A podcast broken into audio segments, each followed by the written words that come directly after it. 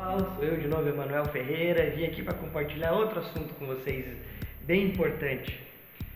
Muita gente tem vindo conversar comigo, me perguntando, né, alguns clientes nossos, né, alguns clientes meus da, da área de coaching, mentoring, têm me perguntado, Emanuel, é, se eu estiver tendo né, maus resultados, como achar a solução para isso? Então vamos lá, pessoal, você que está começando um negócio, né, um empreendedor, um empreendedor individual, você que tem a tua empresa que está começando agora, que tem que trabalhar bastante na área, trazer clientes, quer trabalhar na área de vendas mesmo, né, na área comercial.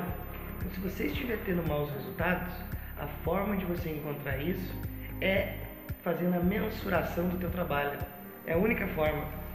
Então, como é que, Manoel, como assim mensurar? É isso mesmo, pessoal. Você tem que saber como está fazendo, quantas visitas está fazendo, quantos clientes, quantos negócios você está levantando. Tudo isso é importante fazer.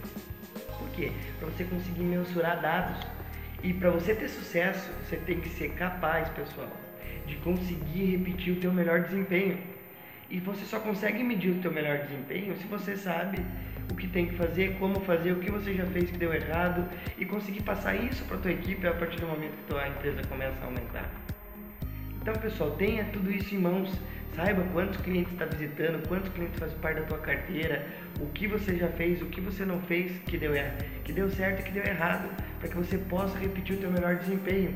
A gente sabe que muitas empresas, quando começam a encorpar a área comercial, precisa, para fazer essa mensuração, o gerente de vendas, o diretor da empresa, tem que ter um processo bem estabelecido na área de vendas. E nos próximos vídeos aí eu vou passar para vocês algumas dicas do que a gente pode fazer. Então, valeu, até a próxima!